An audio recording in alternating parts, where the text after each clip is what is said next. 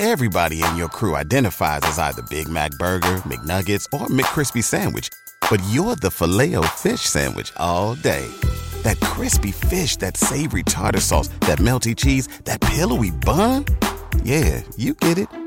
Every time. And if you love the Filet-O-Fish, right now you can catch two of the classics you love for just $6. Limited time only. Price and participation may vary. Cannot be combined with any other offer. Single item at regular price. Ba da ba ba ba.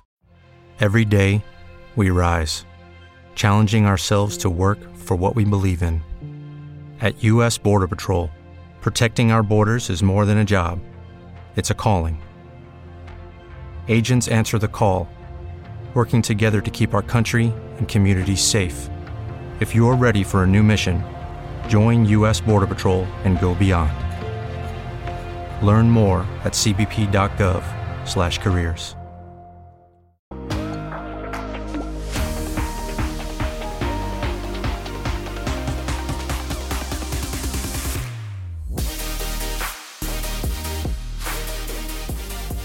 Hey, everybody, and welcome back to the Kodiak Shack podcast. Today, I have Eagle Wu from Vinci VR, and uh, he's going to talk to us a little bit about VR that he's working on, some XR, uh, and uh, his background. Uh, remember some admin stuff. Uh, please like, share, and subscribe to uh, whatever platform you're listening or watching on and uh, and tell your friends about the show, uh, and then talk about all the good stuff and the good programs that we're working on. Eagle, uh, thanks for being here today. And uh, his background before I uh, hand the mic over to him, Eagle was at Babson College, and uh, while he was there, he decided to create a startup and then uh, got into the VR space. He ended up uh, moving over to the cyberspace, and we'll learn all about that. So, uh, Eagle, thanks for being here with us. Go ahead and tell us about yourself. Hey, uh, thanks for having me on, Vader. Uh, so my name is Eagle. Um, while a sophomore at Babson College, uh, started my startup Vinci VR, uh, which I am still running to this day. So um, just a general kind of VR. Uh, we're creating like a VR training platform for different industries, whether it's in the defense side, but also we have some stuff going on in the kind of private sector with uh, specifically renewable energy. That's pretty cool. And then, uh, so Babson, maybe I'm the only one, but where where's Babson College? I get that question a lot, and all honesty. it's it's in Wellesley. It's it's a small business school. Um, oh, okay, I got you. Yeah, uh, small business school, kind of in the middle of Massachusetts, like right in the literal middle of Massachusetts. Um, yeah, it's all business school. You can only get one major, which is um, you know bachelor's in in business administration. So okay, nice. And then, so what made you go into the VR space? So obviously, you're getting your bachelor's in business, and then what was the push towards VR? Gaming, definitely gaming. Um, nice. You know, I'm, i would say I'm definitely, uh, I guess, uh, at least in, in the defense kind of industry, I'm definitely a younger guy. Uh, I'm only 20, 25, but uh, gaming has always been just like a huge part of my life, uh, especially growing up and even in college. And I originally just wanted like I, I had the original kind of Vive headset, which if people haven't seen, like the, the developer kit for the Vive is this giant monstrosity with all these cables that have to go into all of your freaking computer. Um, but I, I had that was my first set, and I really wanted to just make uh, video games. Like a lot, there were a lot of like janky little small VR video games online that you can kind of buy and download, and I wanted to make my own video games. So um, that's kind of like that's kind of where that start came from. Yeah, the uh, I because we had at my at my last base at Holloman, we had four of the uh, Vives. Uh, I think it was. Uh, it was it wasn't the focus. It was the it was the one you were talking about where you have to put the sensors up in the corners and all the sensors have to be working for everything to work and um, yeah, that was it was cumbersome to say the least. Uh, it seems like VR technology has come a long way. Uh, so when you're, um, so you want to create video games, but you're a business major, right? So how do you go from I'm going to create a business that's going to create video games? Who do you go and reach out to? Because I assume you're not making the software and developing the games yourselves. Well, well, actually, I did in the beginning. Um, oh, nice. So, so sophomore, so at Babson, I, I started a um, I started like oddly enough at Babson of, of all places. Uh, they didn't have like any like kind of tech club or anything for undergrads. Mm. Despite you know, I would say in the 21st century at least, technology is just such a huge part of business in general. Even if you're not selling a technology, everyone is using it, right? So. Um, I started a tech club on campus, and we got like our own little special housing area, uh, the nerd house, basically, is what it was. But uh, sophomore year, no, I spent um, like I, I remember spending like weekends and afternoons just going on tutorials, learning uh, this game engine called Unity. So I learned how to develop in Unity to create like a video game. Like it was a super jank video game, but um, it worked. Uh, the game was super simple. You just pull apart an engine. Um, like I was trying to recreate that scene in Iron Man where Tony Stark pulled apart his Iron Man suit, a hologram. But yeah, VR. it's very cool. Yeah, so I, I kind of I, I just found these 3D models with like an engine. I found an Iron Man suit actually. I made a super jank Unity game where you can kind of pull it apart and you can learn more about an engine that I found on Wikipedia, that kind of stuff. well, that's pretty cool. Well, did that did that kind of transfer? I mean, I, I haven't seen what you guys are working on with the uh, the maintenance side of stuff. But is that what your what was your vision for that? Of hey, let's expand this out and, and see what what the guts are. Yeah, yeah. Um, our first our first actual like work with the defense sector. Actually, our first actual work period uh, at Vinci was with the defense sector when it came to training. It was actually with the uh, Army, uh, not the Air Force. So um, Babson has like this uh, MBA program, so a lot of grad school uh, grad school students go there, and uh, one of uh, one of my best friends actually still at the time he was a part time MBA, and he worked full time at the uh, Natick Research Lab. So that's like the U.S. Army's um, kind of premier research center, at least in Massachusetts. So uh, I forgot where, but I'm pretty sure it was like some kind of event on campus where I was just I just set up the VR and I was just showing like off my janky little app that I built, and uh, he saw it and he um, he was like, "Could I think there's a few people in the army that I think you might want to talk to because I think there might be a way we could like swap out the the engines and actually put in you know real equipment." So um, that was kind of it was the same exact principle right of the technology. Um, but now instead of pulling apart an engine you're teaching a soldier how to like inspect a um, a sling load and make sure that there are no deficiencies right? So it's kind of the same application same technology but just now you're replacing the uh, the model itself.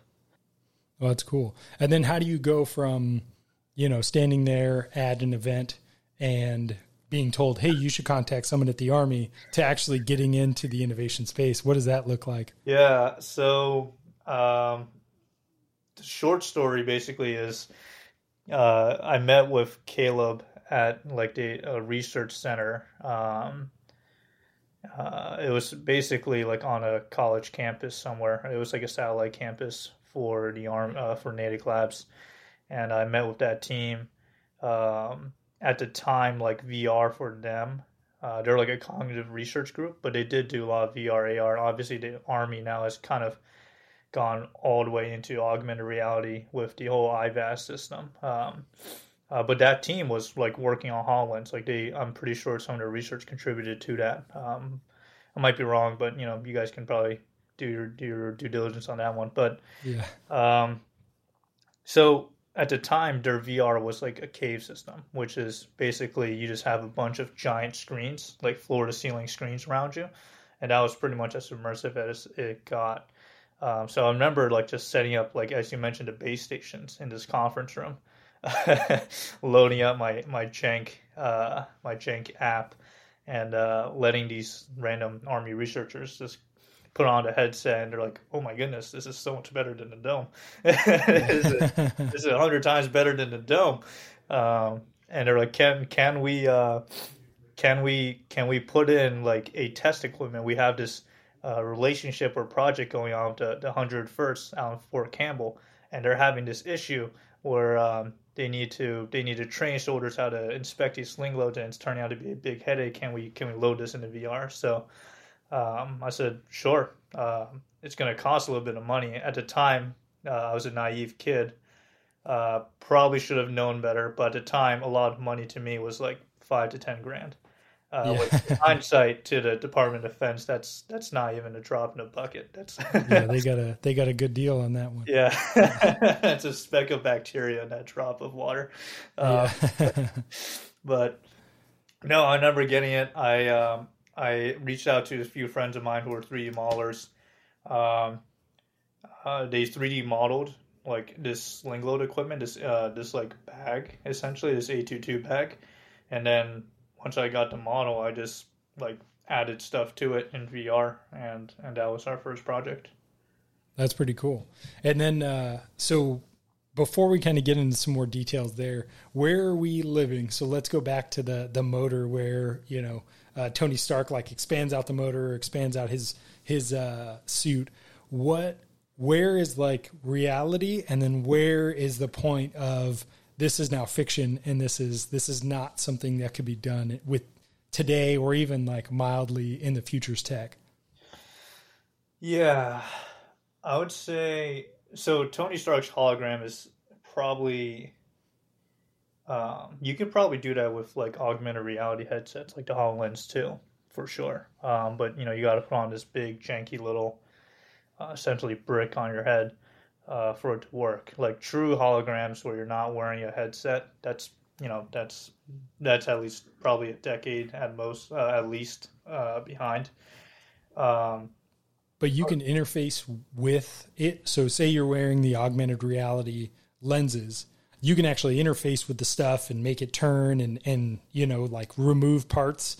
And yeah. it's like, oh, that stuff's deleted now. Yeah, yeah. So we don't really dabble as much into AR, but from the few kind of HoloLens demos I've seen, um, yeah, that's like one of the first demos on a HoloLens One is you have a space shuttle, like this little hologram sp- space shuttle floating in front of you. And you can kind of like, you know, you can't grab it, but you can do like little hand gestures to pull it apart. I'm pretty sure that's the same with HoloLens too.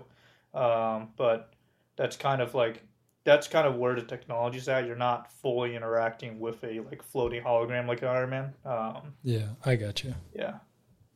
Well, that's pretty cool. So now I assume that's still feasible in the VR space. It just has to be entirely developed, right? Yeah. So I would say with VR, um, yes and no. The the issue with VR is that you can't um, like you're you're in your own world. If that makes sense. Yeah. So there's there's there's benefits and limitations to that, right? Like if you if you want to train, um, like for example, pilots. You're a pilot, so pilots are actually using this really cool new AR tech. We didn't build it; it was another company.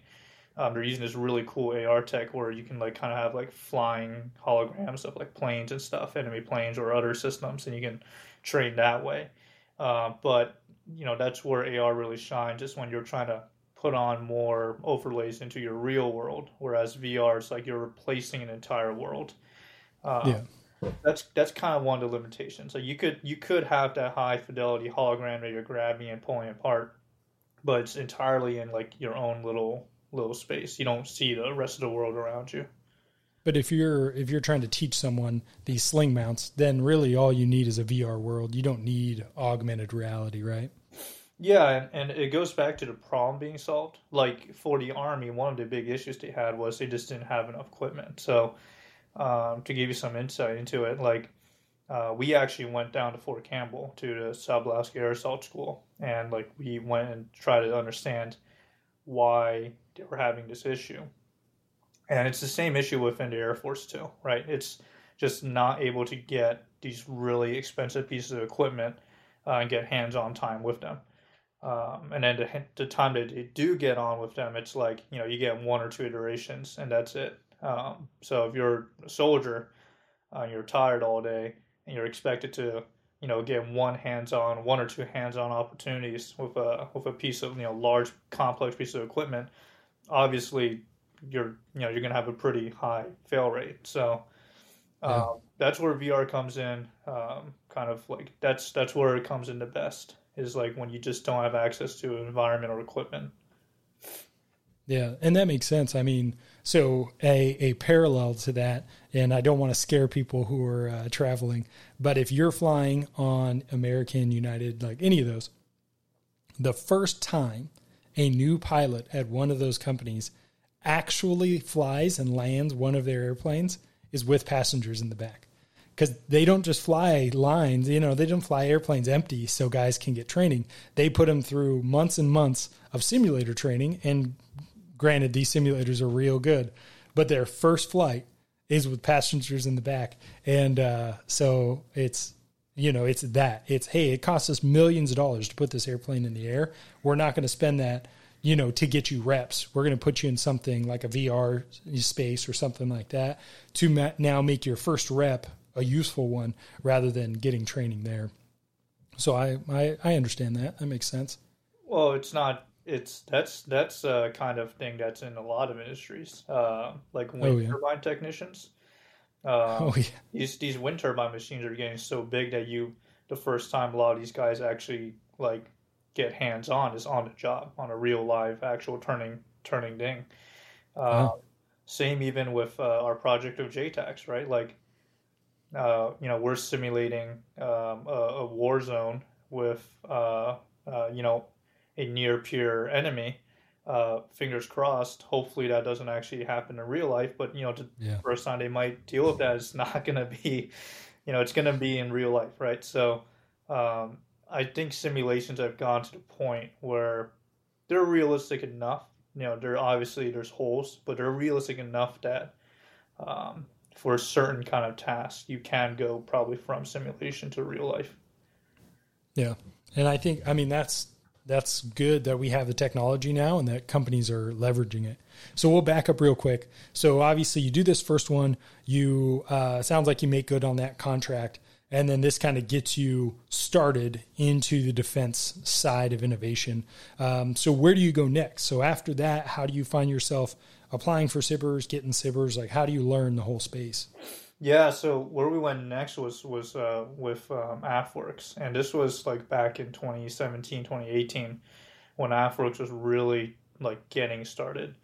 Um, so I'm not sure if you've covered earlier in different podcasts like what AFWERX is, but uh, just like a yeah. quick rundown, you know, AFWERX kind of a the, the whole point of AFWERX is to get dual use technologies um, from like small companies and startups and bring them into the Air Force. The idea is like, you know, the Air Force won't fall behind as much in like the the speed of the private sector essentially. So, um, we worked with AFWERX and there was a at the time it was like it was brand new. Like a lot of they had these this thing called the Open Topic SBIR.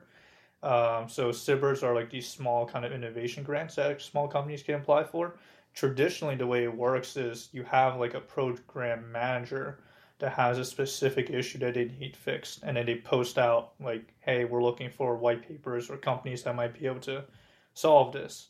Uh, but AFWERX kind of turned the whole process on its head where you as a company now have to find the end user like the, the people in the air force with the problem.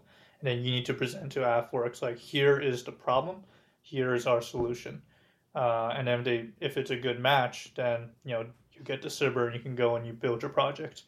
Um, so that at the time was like kind of revolutionary. It was it was I don't think anyone else in the Department of Defense has uh, taught like something like that or program like that. So frankly, when I did it, it was like it was probably like the second open topic like ever, um, oh, yeah. and there was uh, I won't say confusion, but there were people were like just. I think everyone was figuring out as it was going on, and it worked. Uh, it, it, did end up working. Um, so we did an open topic. We applied for the phase one. You know, at the time, AFWERX was a really small team, so we were able to actually talk with the people that are running the program, like leadership, and like understand what what they were going for, what they were looking for you know, what was the goal intention of these kind of newer versions of these SBIRs. Uh, and that eventually led us to get a phase two. Uh, and then we kind of just kept kept going from there.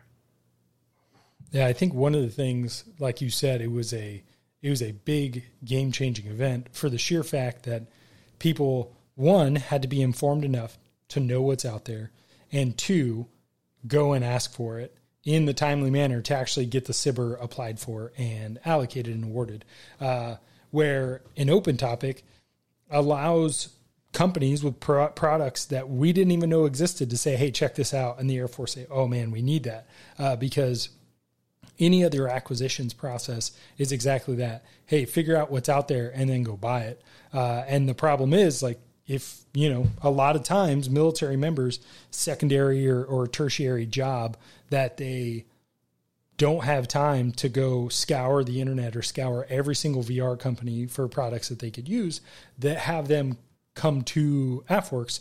and then you now you have one centralized location uh, for that because we've seen it um, with aircraft acquisitions you have an old airplane getting updated parts and equipment and, and electronics that is not the most advanced because they didn't know there was something more advanced, so they asked for the wrong thing. And if they could just say, "Hey, give us your best thing for this price," it would have it would have made it, it much better. Um, so I think I think that's good that they created that. Uh, so then, what was your first uh, SBIR that you got awarded for? Yeah, we, we were doing uh, aircraft maintenance or avionics training specifically um, with AETC, Air Education Training Command. So um, know, we went down to an Air Force base. Uh, we learned like what they were trying to teach in a curriculum, what their issues were, and same issues that I pointed out in the Army, which is just a lot of the uh, kind of training, hands-on training tools they're using were super outdated. Um, so going in, building a, a VR uh, version of, uh, of an aircraft that they can actually use for training was kind of the, the main idea. Yeah. Well, it's good. The uh, one thing that I, it makes me think about is uh, when you're when you're going through like a pilot training, uh, you pretty much have like five exposures for everything because you have your initial academics, and then you have like an advanced academic, and then you have a baseline sim, you have an advanced sim, and then you have a flight. Uh, so you have a lot of touch points with this information to make it useful and make it stick. Uh, so this is where taking something and being able to get more reps and provide them high quality training is just going to make that stuff better uh, as they get out there. So then uh, you guys get awarded that. Where are you guys working with uh, for that one with that SBIR two? Uh, yeah, so so that one's actually that one was completed like a year and a half ago at this point. But okay. yeah, we were working with uh, the 82nd Training Wing, Alan Sheppard Air Force Base. Nice. Uh, so avionics tech school basically was where we were focused on at the time. Yeah. That's cool. And then uh, and then you move on to uh, who are you working with after them? Like yeah, for uh, your so, next uh, one. Bit of a bit of a pivot to put it lightly. Uh, we we moved to uh, trying to build like what we call like the, the next generation JTAC trainer. Um, so I mean, full disclosure, there's there's like 20 other companies working on like a VR JTAC trainer. JTAC is Joint Terminal Attack Controllers. Their their uh, best way of putting it is uh, guys on the ground with uh, embedded with like ground forces and they coordinate aircraft uh, for close air support or strikes. Um, but there's there's you know as I mentioned there's there's competition. There's 20 other like companies, probably even more, working on some kind of JTAC VR thing what we're trying to do is we're trying to kind of we're trying to just test the boundaries of the technology and see how immersive we can truly make it. So that includes bringing in things like uh, VR treadmills, rifles, mixed reality, um, all these different aspects on top of you know just the the enhanced immersiveness that you get from from VR and utilizing newer game engines like Unreal Engine to actually get as realistic as we can get uh, in terms of graphics fidelity. So, with that, I, I have two questions. One, yeah. uh, are they are you guys uh, intending or are they intending to use that 360 uh, audio? 360. So, audio. have you seen that? Where it's like directional based audio. So, oh, if yeah. you know gunfire is from your right side, you hear it over there. Yeah, so the beauty of, of these newer game engines like Unreal Engine is that's that's usually built in when you're talking about like a VR uh, plugin. Uh, so yeah, that's that's definitely something that's uh, that's going to be kind of baked into it. Um, same with just having just a 360 visual immersion as well, but that's kind of a given with a VR headset. And then when you're uh, when you're actually taking this engine and producing a VR program or something on it, like what does that look like? Because what separates your first hack at VR, how it was, as you refer to it, janky, to today, um, which is obviously like a commercial product that's that's solid. I mean, what goes into it that makes one better than the other uh, in the in the development? Uh, talent, talent. Uh, yeah, no, seriously. Um, like our we have an art director on our team. He he is not just good at so so I'll give you an example. So there's one thing to make a um, like make a, a 3D model that's detailed of I don't know a tank or something, but it's another thing to make it so that you have a texture tank that looks realistic, right? Like oftentimes when we see a lot of these like combat simulations, everything looks like it just rolled off the factory floor for some reason. Um, yeah. So adding in things like you know different uh, details like that, dirt, uh, grime on a tank, uh, making sure that the lighting and coloring works well with the environment, that the environment is all set up right. So there's a whole there's a whole side of the art direction that I didn't even know existed until we actually hired someone that that has done that before. Um, so it's it's not just hey how do we create a, a realistic or how do we create a detailed 3D environment. It's how do we create a environment that is actually realistic and looks and feels realistic. Um, those kind of small details that that matter. Um, that's one, and the second thing is really just research. A lot of research um, with the customer, with uh, kind of skilled developers. So like we we actually went out to Nellis Air Force Base and we like rode around in a and like this uh, so at Nellis they have like a like a test almost for JTACs right before they get sent to their operational units. So we rode around and like for two hours, Lincoln City, Nevada, or wherever uh, in the middle of the desert was a battlefield, uh, and we we sat and we learned and we understood the problem set pretty pretty deeply, and um, from there we were able to like get a lot better engineering specs. So those are those are like kind of like some of the small small differences between you know that jank project I built in college to um, to this. When I think there's like you're talking about how immersive it is and how true to life, you know the the sun glint off of things and the shadows and and all those little things that you you don't probably always know that you notice but you notice it and it just makes you feel like ah this is this is right the um uh, have you seen uh, DCS? Yeah, Digital Combat Simulator. Love that. Yeah, I would say that's uh that's pretty. I would say that at least for a flying VR, that's about as good as graphics as I've seen. Uh, would Would you agree? I mean, not to talk about other VR in front of you, but uh, no, no, I love DCS. I I play that. I play that game on a regular. Um, there's oh, also yeah. you ever. Yeah, oh, what's that? There's also another game called VTOL VR. Um, it's that one is actually so DCS was actually originally built not for VR. It was built like for computer and mouse.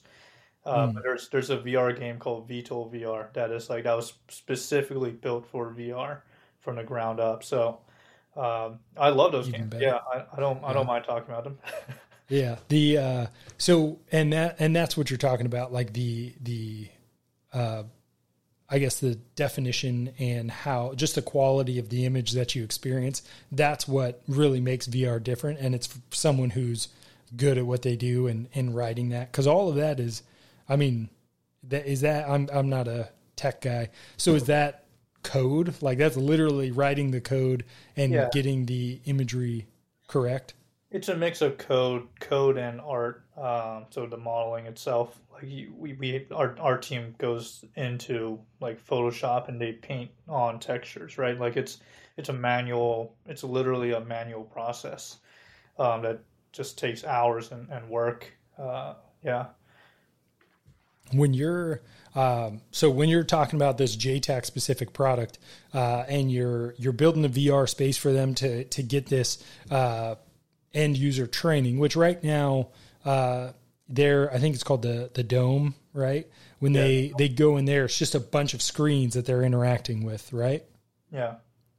Yeah. So yeah. Ne- Oh, so now when you're building a VR space, the thing they you run into is you you build an immersive uh, environment, but now they can't see their hands, they can't see their radios and things like that. Uh, so is that why you guys are kind of moving to the mixed reality side of it?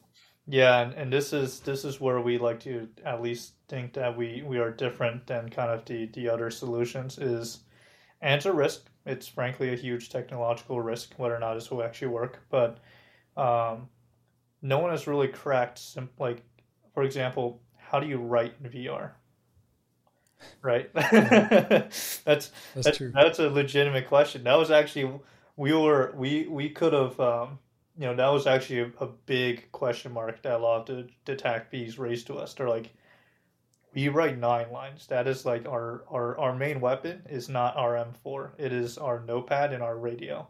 Um, yeah. how do you how do you write in VR, right? Um, so it, just kind of goes back to like the kinds of training. Um, there's there is frankly there's JTAC training that you probably don't necessarily need uh, to write nine lines. Maybe you're like just trying to teach someone how do you how do you recognize that you know the nose geometry or or an airplane is kind of pointing in the right direction, is flying the right direction. Um, you don't necessarily need VR for that, but uh, we're talking about like something to fully replace a dome, um, how do you how do you write? Uh, so we've we've done um, what our solution currently is is we're utilizing this VR headset called the Vario uh, or Varjo, and it has this mixed reality capability where you can essentially have a cutout in your VR world. Um, so one way of thinking about it is like you know you're you're in a, your VR environment, you're on a hill somewhere in Eastern Europe or something, and then you pull up a clipboard, and this clipboard, your real life clipboard, is now like shows up in your VR world. Like there's a little cutout of it, and you can start writing your nine line on it. Um, and what it actually also allows us to do is allows us to like bring in things like ATAC directly in without having to like recreate all of ATAC in yeah. VR, which we could do, but we we probably don't have the time or resources to do. Yeah. Well, and it'd probably be prohibitively expensive rather than just getting a cutout. Yeah. Uh, when you're so now the question uh, is how does VR? Because now we're talking about it's not just VR. Because now we need a camera out the front of this VR, these VR goggles right. that is always looking, and the moment it sees this clipboard, so I assume it's looking for a shape or an image or whatever to say pass this directly through to the eyeball. Is that how that works? Like how's the software doing that? Currently that's that's how we've programmed it to to kind of work. Um, again, it's a technological risk. Like yeah. This is such a new project that um like if we had the same conversation a year from now, I am 99% sure that we'll have a different solution or maybe not a completely different like concept, but a different way of implementing it. It's it's a hundred percent iterative process. Uh, we're dealing with really cutting edge stuff. Like uh, even our our rifle that we're using for the uh, training, I actually have one right here. So oh, like nice. our first iteration was was this thing. This is like basically just an airsoft rifle. So you have, yeah. Uh, you know, it, it, works pretty much like a real thing, and we put a yeah. tracker on it and we essentially hot wired a uh, switch to go on the trigger so that when you pull the trigger, um, it sends a signal to to this uh, VR tracker that you're shooting the rifle. What we found though is that on the logistical side, it's not practical because it's it's a gas powered rifle, so you have to like constantly feed it with gas. Mm. So instead, we went with another um, another solution that uh, it's like a Haptech rifle. It's an electric blowback rifle, and actually has like eighty percent the kick of a um, of an actual like five five six round. Um, it's it's a lot. yeah, we're a little worried that it'll, it'll, knock the tracker off at some point, but um, but even that technology, like the Haptech rifles, like that's only like a year or two old at this point, right? They're yeah. that technology it's new. The uh, VR treadmill, the 360 treadmill, that itself is only like a few years old, and that's like it's it's definitely a new piece of hardware, right? There's there's software and hardware kinks that have to be kind of figured out, as as all new products have to be, right? Um, yeah. But that's that's the risk. Even the Vario, to an extent, is still like the whole mixed reality thing. That's that's still a new concept. So, one, I think as the you know the software is going to get better, the hardware is going to get better. You know, all that stuff just slowly but surely, it's just going to get better and better. Because you think about, especially with JTAC, so a guy who's going to be going from his ATAC, which ATAC for everybody who doesn't understand, think like a big iPhone or a Samsung that has a digital, pretty much like a, a game or like a think Google Maps yeah. on it, and then you can drop points, you can draw lines, you can pull ranges, you can do all those things. You can actually pull GPS coordinates off of it. Um, and where you can zoom in because uh, we actually the dudes in the airplanes actually use it as well because it is so nice uh, because turns out a 80 year old airplane doesn't have good uh, interactive uh, moving maps uh, so you know they'll zoom in and they'll pull coordinates and they'll say hey this is what it looks like and they have these great maps for it uh, so now they have they transition from that they're going to have a pen and paper where they're writing the nine line or they're typing it into something. Uh, then they're going to have their radio. Then they're going to have their M4. Uh, and all of these things have to be accessible while they're immersed in this VR space. So that's where the XR, I mean, it's not one challenge, it's not a clipboard, it's his writing space, yeah. his ATAC, his gun, uh, all of the above need to be seamlessly accessible uh, in his VR world it's, or uh, mixed reality world. It's it's ambitious. Um, will it work? I mean, I I hope so, but I, I I'm not 100 percent sure if all like parts of it will work. Um, parts of it will definitely work, but there's there's questions on like how how well the treadmill is, for example. Like, will that will be too much? Will be too much of like a cognitive overload for someone to to do all of it? But um, the intention really is like if you want to if you want to move towards like the concept of train like you fight um, you might as well go all the way and go for it um, so that's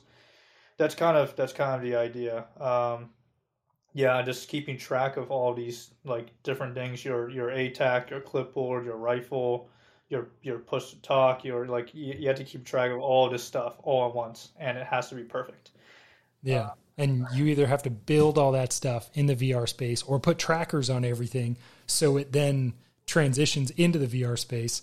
Um, but I just imagine, again, I'm I'm not a, a JTAC, TACP, CCT, but I can only imagine transitioning from one, call it media, you know, whether it's your radio to your gun, and then you like, okay, now in the simulation your gun jams, and now you're in VR and you can't see all the switches and do everything.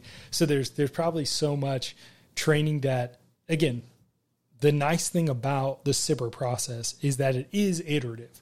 They don't say, here's one chunk of change, and in the end of 12 months or 18 months, give us a fully developed product. It's going to be slowly but surely as the tech comes along, as the software comes along, it's going to get better and better. And hopefully, you know, in two or three years, hopefully we're talking about the most advanced JTAC mixed reality trainer uh, out there, you know? Yeah, that, that's a really important thing that you mentioned about the SBIR is for other SBIR. So, for example, we, we have actually another SBIR for like the Department of Energy, and that's not an open topic, right? And the milestones, like what you have to deliver to for like the end of each kind of section of the SBIR is very specific. Like you had to deliver these specific items. With AFWERX, uh, with these open topics, you can be, you can, you have the freedom to essentially be like, hey, for this milestone, we're just going to deliver iteration three or four, right? Like you don't, you're not going to know at the start like how well it's going to work. And I think that's kind of the beauty of the open topics is it really it does give you the freedom to be to both take risks, I guess. Uh, that's one thing, but also um, to iterate, right? Like you're not just taking blind risks, but you're you're still being able to do uh, or utilize kind of that iterative design process. Yeah.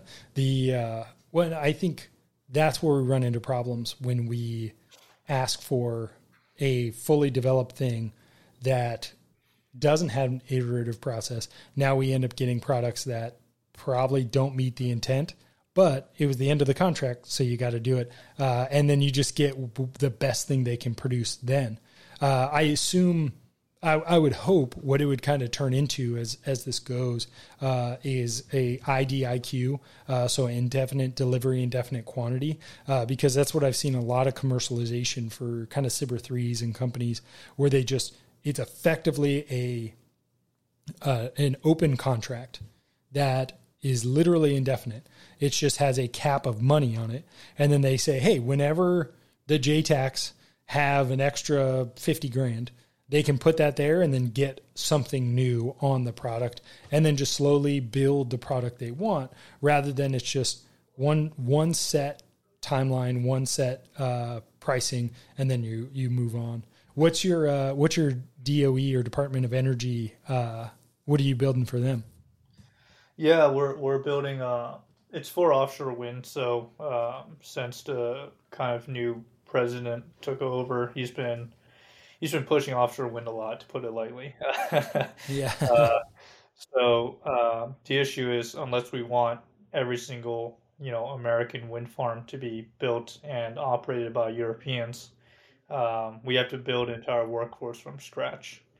Um, different problem than the Air Force, I would say. Uh, like there's good and bad. The good is that we are starting from like we it's an open field. It's the Wild West in offshore wind, the U.S. Like it's uh, people are just figuring things out, and it provides the opportunity for you to kind of step in. But it's bad in that it's like very early, so there's not defined requirements.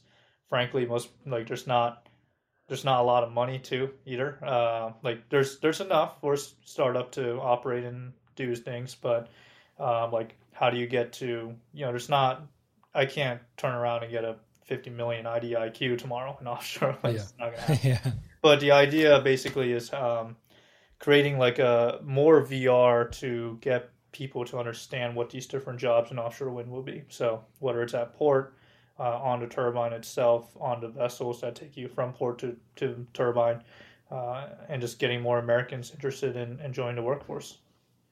Yeah, and I think that's the the. Th- I think we're scratching the surface on VR and more specifically XR uh, because every time I talk to uh, one of my fellow pilots, and I'm like, no, like VR is cool.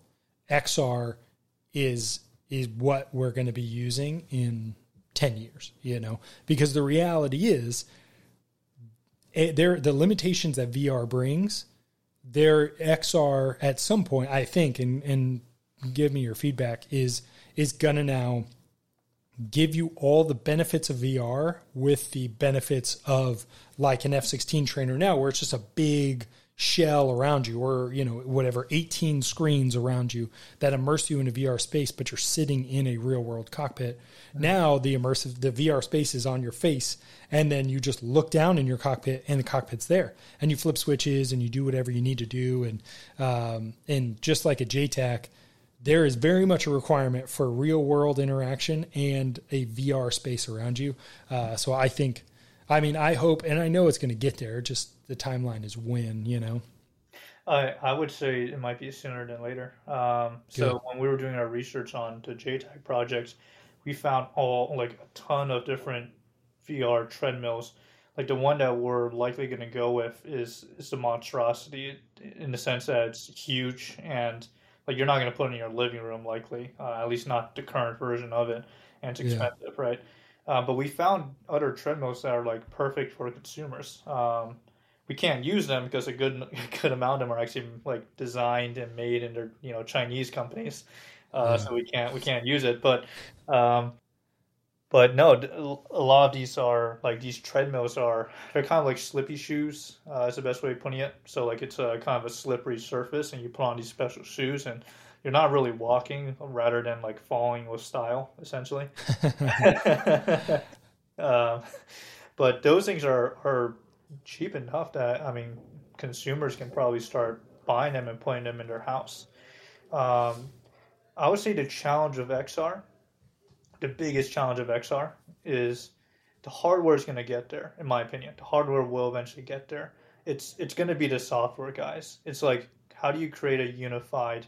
How do you make sure your your VR app will actually work with these hardwares, right? Uh, yeah. That's also, frankly, an issue within the Air Force, right? Like um, a a downside with the SBIR process is that um, there's now like probably 500 C-130 VR trainers in the Air Force. Um, do we need 500 C-130 trainers?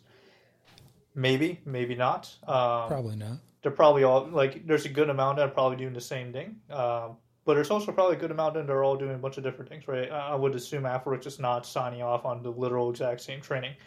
Um, but there's it's an opportunity, right? Like how do you if you are a startup and you identify, I don't know, oil change as a potential issue, oil change on the C130 as a potential training deficiency, um, instead of having to spend money to remodel entire C130, why don't you just like AFWERX is like here's a repository with a pre-made C130 model, just use it, right? Uh, yeah. Save yourself some time and money. Um, so it's that is probably one of the biggest issues within the XR community is that you have it's great that there's a lot of people doing a whole bunch of different things hardware software xr ar even um, but getting kind of more of the software and at least talk to each other more that is uh, that's going to be a challenge for sure when i think i think there is there's two phases or there's two approaches. And I think the initial approach is exactly the way AFWERX and the Air Force is doing it, where it's a ton of companies, and there's 500 that are working on similar or very parallel uh, programs. But at the end of the day, there has to be some top to bottom direction of this is our horse and this is the direction we're going in. And then everything has to kind of fall under that umbrella, whether it's, you know, the Air Force now purchases all this and then it becomes the air force's you know like intellectual property or or the air force has a program that they all live under uh, but because we saw the same thing of hey build a vr like a low cost vr trainer for pilot training mm-hmm. and they did and it works great and then they said okay now build low cost vr trainers for all your fighter training because it's very different between pilot training and like a F 16 or an F 35 or any of that. It's a lot more jet interface, where in pilot training, it's student learning basics of flight. Yeah. Um, so then the, the challenge changes. Well, what we end up finding is there's no there's no roadmap. So again, we're going to get every MDS or every different aircraft is going to get a different solution, maybe multiple different solutions for the same aircraft, and then at the end of the day, they're going to have to say, "This is our one. We're going to work through that." Uh, but I think it's the right start. Is let's get everybody involved who can, get the best products available, and then once we get those best products, now we have to create I, one I, path. I don't even I don't even think it has to be that heavy handed where you have some you know um, like uh, someone high up in a chain command and being like, "Hey, we're just going to go one specific you know VR software." I, I don't actually think that's probably do in my opinion, I, I think the, that's probably not necessarily the best way of doing it because I feel like you might be shutting off or disencouraging other people with different you know ideas from from entering. Um, I think it probably, in my opinion, a more effective way of, of addressing this is make the re- like let the resources be known of like what if you want to make a C130 VR trainer to solve fuel injection, you're a small business. Um, instead of like saying we're going to go to this big VR company that's going to do all of it, maybe maybe if you're the Air Force and you own 3D models of the C-130 or 3D models or whatever, that's a huge part of making this. That's a huge. I cannot stress that enough. That's a massive expense is making the 3D model. That might, for some companies, that might even be their main and only expense, um, mm. especially if they're coming in with a training platform. Um, so like making that available and letting companies use it, you know, that might be that might be. Uh, and this is this is frankly like what we're talking about. This is an internal battle within like Air Force. Like how do you approach XR right now within within the Air Force? Do we go with a heavy-handed top-down, but you know, the traditional route? We go one big ass VR company, uh, or even a current prime contractor, and just make all the VR for this one company or do we kind of make the tools open to tools that smaller companies can use and make their costs lower and then just let a bunch of other you know other vendors go in and make a lot more training. Um, it's it's a it's a big question. Um, I I recommend uh, definitely checking out this company called uh, Dynepic and Motar. Um, okay. They're being run by uh, Detachment Twenty Three or, or T three, and they're you know they're kind of in that that latter half or latter camp of like let's make as many tools available to these smaller businesses uh, so that if you want to create training um, you can you can do so but not you know not as much expense but now you have more small businesses and smaller teams kind of getting involved uh, and, and I think one of the challenges so kind of the other side is if you're not part of the SBIR contract so you're not a SBIR 2 and you walk up and say, I want that product also. The problem is you have to go through more traditional um, acquisitions side. And so what we ran into was if you don't have a pretty much a uh, I don't know what GSA stands for, but it's like a government something or other. Uh, but it's it's effectively think a Amazon for government purchases where you can just go on there and everything's been vetted and you just say, I want that one, purchase. Well, because SBIR companies don't live there, and a lot of these like random things like the moving the floor or the haptic gun, um, they're not on GSA. So if you want to purchase these things, the the problem is the standard way to purchase stuff, especially when it gets into the like multiple thousands of dollars, you end up running into you have to get three separate quotes by three companies. They have to be uh, like, hey, why is this one better? You have to write this whole process of why you're purchasing it. Uh, so maybe maybe I explained it incorrectly, but I agree with you. Like we need a lot of options. It should be maybe more like a bespoke list where you just go in and it's like, I want that chair, I want that moving floor, I want the oil change, I want the engine maintenance for the C130. You know what I mean? And you just get to select all of the things that you want to get, but you don't have to do the standard acquisitions process because that's where we run into problems of oh, you trip $10,000 for this purchase. Now you have to do all the acquisition stuff. And then if it's not the SBIR space, you run into a brick wall of, hey, now it's going to take probably three or four months uh, if we have the money. And if we don't have the money, then we put this up for what's called a UFER, an unfunded request. Yeah. And then hopefully, if the correct type of funds are available close to the end of the year, then we will buy it. Uh, so it's it's unfortunate because how smooth the acquisitions process or the the process of actually onboarding things in SBIR, it's almost 180 out once you have to just generic like normal contract things, yeah. which is unfortunate. Yeah, if, if I were to make one recommendation to, to any startups that want to do anything with within the Air Force, specifically startups, uh, make sure that like what you described, been we've been through that. It it's painful. Um, yeah. As a startup, you don't have time to, to wait for a, a contracting officer to figure all that out. Um, so my my one recommendation is make sure that you're you're also developing on, on the private sector space. That is hands down the one one of the biggest lessons I've learned in all of this is like you cannot put all of your I mean some some people will be successful they put all their eggs in the Air Force basket or the defense basket but it's kind of more the exception than the norm um, I would say.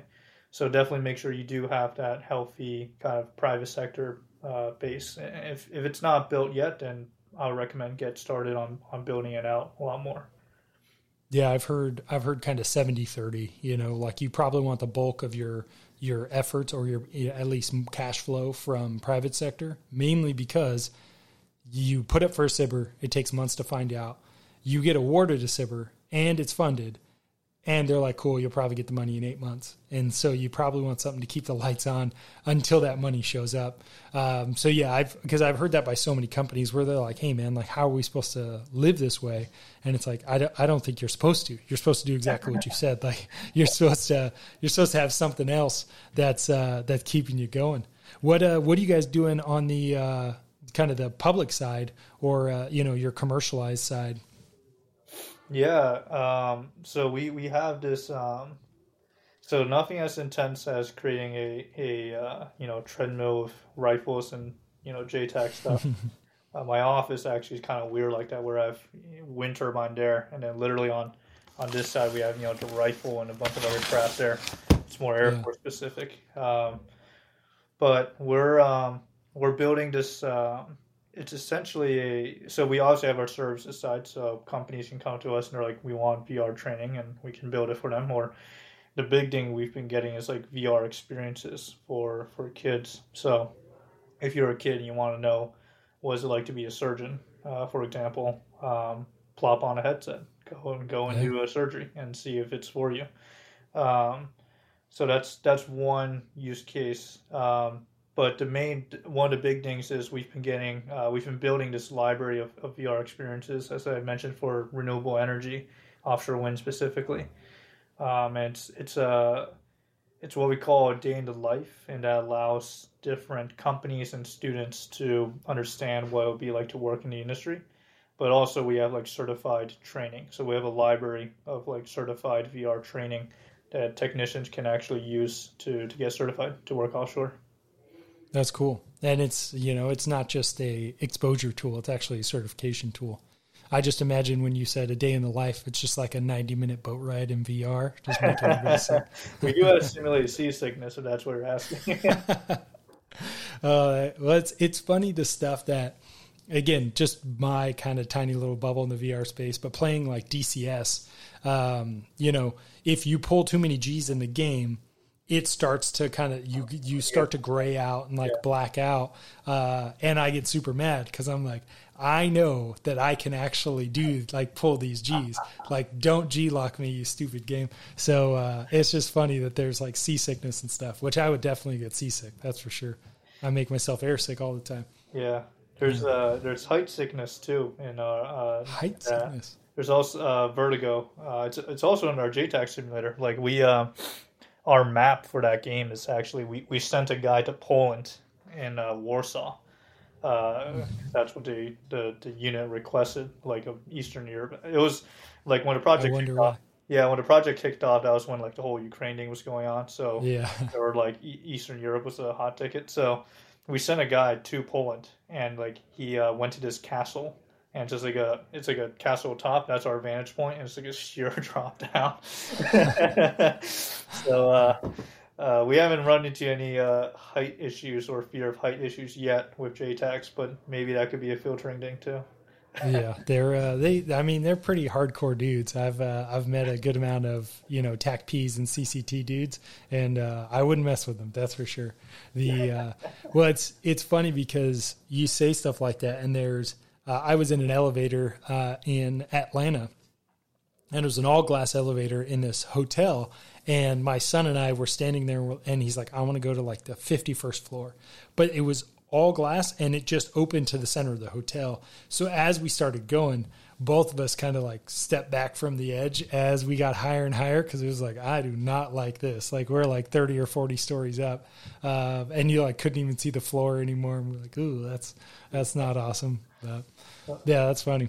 Something else I've also learned from hanging out with a lot of JTACs. If you ever if you ever want to know where a bar is, they just they somehow have like this internal GPS or radar system where they just happen to know where every single bar is, even if it's a city they've never been been in before. They just Yeah, know. yeah, they do. Uh, well, they probably do like site site uh, surveys and uh, and prep study. You know, like oh, I know how to. ATAC. They just have like drop a bar thing on ATAC. Oh, I guarantee it. I guarantee it. There, there's some great dudes. How is that? How has that been? Because did you have any exposure to the military before uh, you started working there, like with them?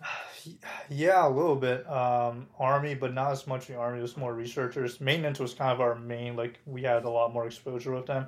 But maintenance guys are like it's a different skill set. They're like different. They're, it's different people that attracts people to like technical training. They're really smart dudes. Not saying JTACs aren't smart, but they're like they're their career and their job or day to day is a lot more like how do you fix things? It's like it's almost like they're engineers, right? Um, it's it's Yeah. really interesting. I didn't like they didn't seem like they were, you know, they didn't seem like the soldiers that we met at Fort Campbell, right? These guys felt like we were like working with engineers. They're still definitely in the military, and then JTACs are like, um, They're uh, they're fun dudes. yeah. Well, and that's what really different.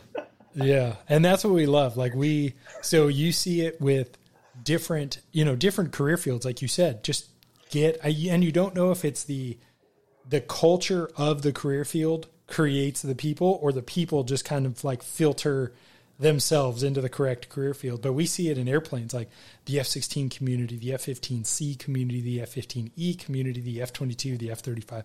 Like the F 35 is is more of a mixed bag because it's like all the communities, the A 10 specifically. Yeah. But yeah, you, you meet JTACs and they're just like good they're, dudes. Oh, what's that? They're, what I've noticed is a lot of them are or at least the ones that we work with. I, I obviously I don't want to assume for every JTAC, but you know every JTAC we've worked with, they're um, they're like if you if you could um, uh, have if you could have like an embodiment of overachiever, like that's that's kind of what we've noticed is like you know one of the guys we're working with right now, he went to Ranger School. I don't even think you have to go to Ranger School. We just freaking went anyway. Uh, yeah like he he had a story where he was jumping out of a plane at jump school and he like tore his pec muscle on like the first of like many jumps. And he's like fuck it i'm just gonna keep jumping. And he jumped the next jumps. He wasn't able to use his like right arm. He was just using his left arm to like adjust a parachute. Like who does that? Like yeah those dudes. Well and that's what you find out is they're they're an amazing combination of physicality and smarts. You know they're they're physically capable they're gonna they're gonna do athletic feats that you're like i don't think i could do that. But then you talk to them and you're like you are knowledgeable. Like you are a smart man. You have you have put in work you know because because you think about it they need to understand so like a cct or TACP who becomes a joint tactical air controller their job is to not only be able to shoot the guns and move on the ground and do all the stuff that is expected of someone on the ground in a firefight they also have to understand their radios. They have to understand their ATAK that they're operating with. Uh, so then, you know, they can troubleshoot radios. They can work on that kind of stuff. And then they now need to own the stack, which is every aircraft that's above them. And then they now need to keep track of all their friendlies because now guys are moving around because they need to make sure that bombs go only on bad guys. And then while this is all happening, they're getting fed information from probably the, the ground force commander or the GFC and then he's saying, put a bomb on there or do something like this. This is the effect I want. And then the JTAC says, I have F 16s above me. They checked in with GPS guided bombs, laser guided bombs, 20 millimeter. And then they will say, hey, ground force commander's intent is yeah. this is what I'm looking for. Here's like, call, like say when you're ready for your nine line. So, I mean, it, it's not the like, I'm going to carry a heavy ruck and I'm going to go real far. It's all of the above. It's I'm going to do the job on the ground, and then I, these guys who show up in airplanes, I'm going to know what the airplane can do, and and use them effectively. Uh, so it's I'm always impressed with those dudes. I'm always happy to go uh, buy them a beverage because they are they're good dudes, and I appreciate the work. You ever been to uh, the uh, Chapman complex? It uh, used to be called Medina Complex or the Medina kind of detachment at Lackland. I have not.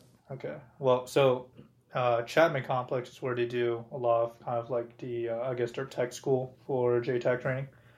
Um, it is like uh, it's it's interesting uh, to put it yeah. like, like it's no it's cool they have like the state of the art like NFL like when uh, when I saw their gym and stuff they it looked like something out of like Alabama state like football you know like some tier one like super insane gym with they have just snacks everywhere and stuff because apparently they're not getting enough calories every day. It's it's madness. But uh, yeah, it's you're right. It's they're super smart. It's basically like it reminds me a little bit of like almost the frats in college, but everyone there has like a 4.0 GPA too. Uh, yeah. It's it's kind of crazy to see. Like I didn't like. It's kind of insane that people like that exist, but I guess we kind of need them. Yeah, for sure. And I mean, the the cool thing is, is they create that community. They create the environment around them that you know they they want to do well and they want to do well for others because as as these JTACs you know these CCT and TACPs become JTACs uh, which is an entire course in and of itself and then they move on and then they get into the STS world which is kind of the more advanced side of the JTAC side so you can be ASOS or STS yeah. and then once they're STS they can even kind of progress even farther um, so I mean there is they are exceptional performers and they stratify to get into their career field and then they stratify once in their career field. Uh, so there's they're great. If you meet a JTAC, anybody listen to this, uh, listen to some stories because uh, they definitely have some good ones.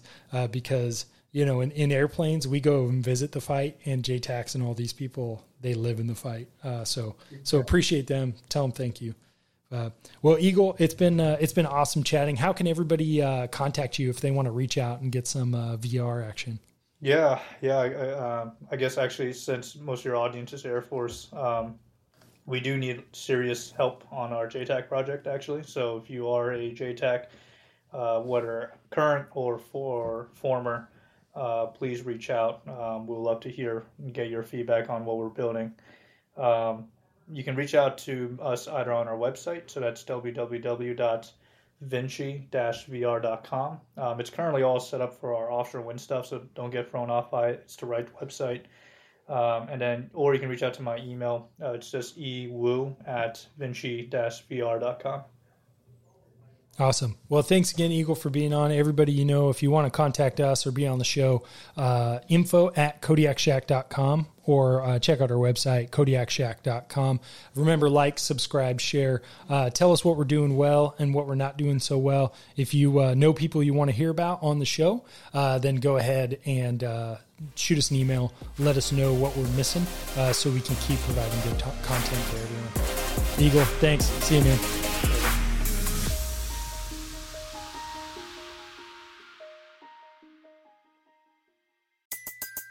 Everybody in your crew identifies as either Big Mac Burger, McNuggets, or McCrispy Sandwich. But you're the filet fish Sandwich all day. That crispy fish, that savory tartar sauce, that melty cheese, that pillowy bun. Yeah, you get it. Every time. And if you love the Filet-O-Fish, right now you can catch two of the classics you love for just $6. Limited time only. Price and participation may vary. Cannot be combined with any other offer. Single item at regular price. Ba da ba ba ba.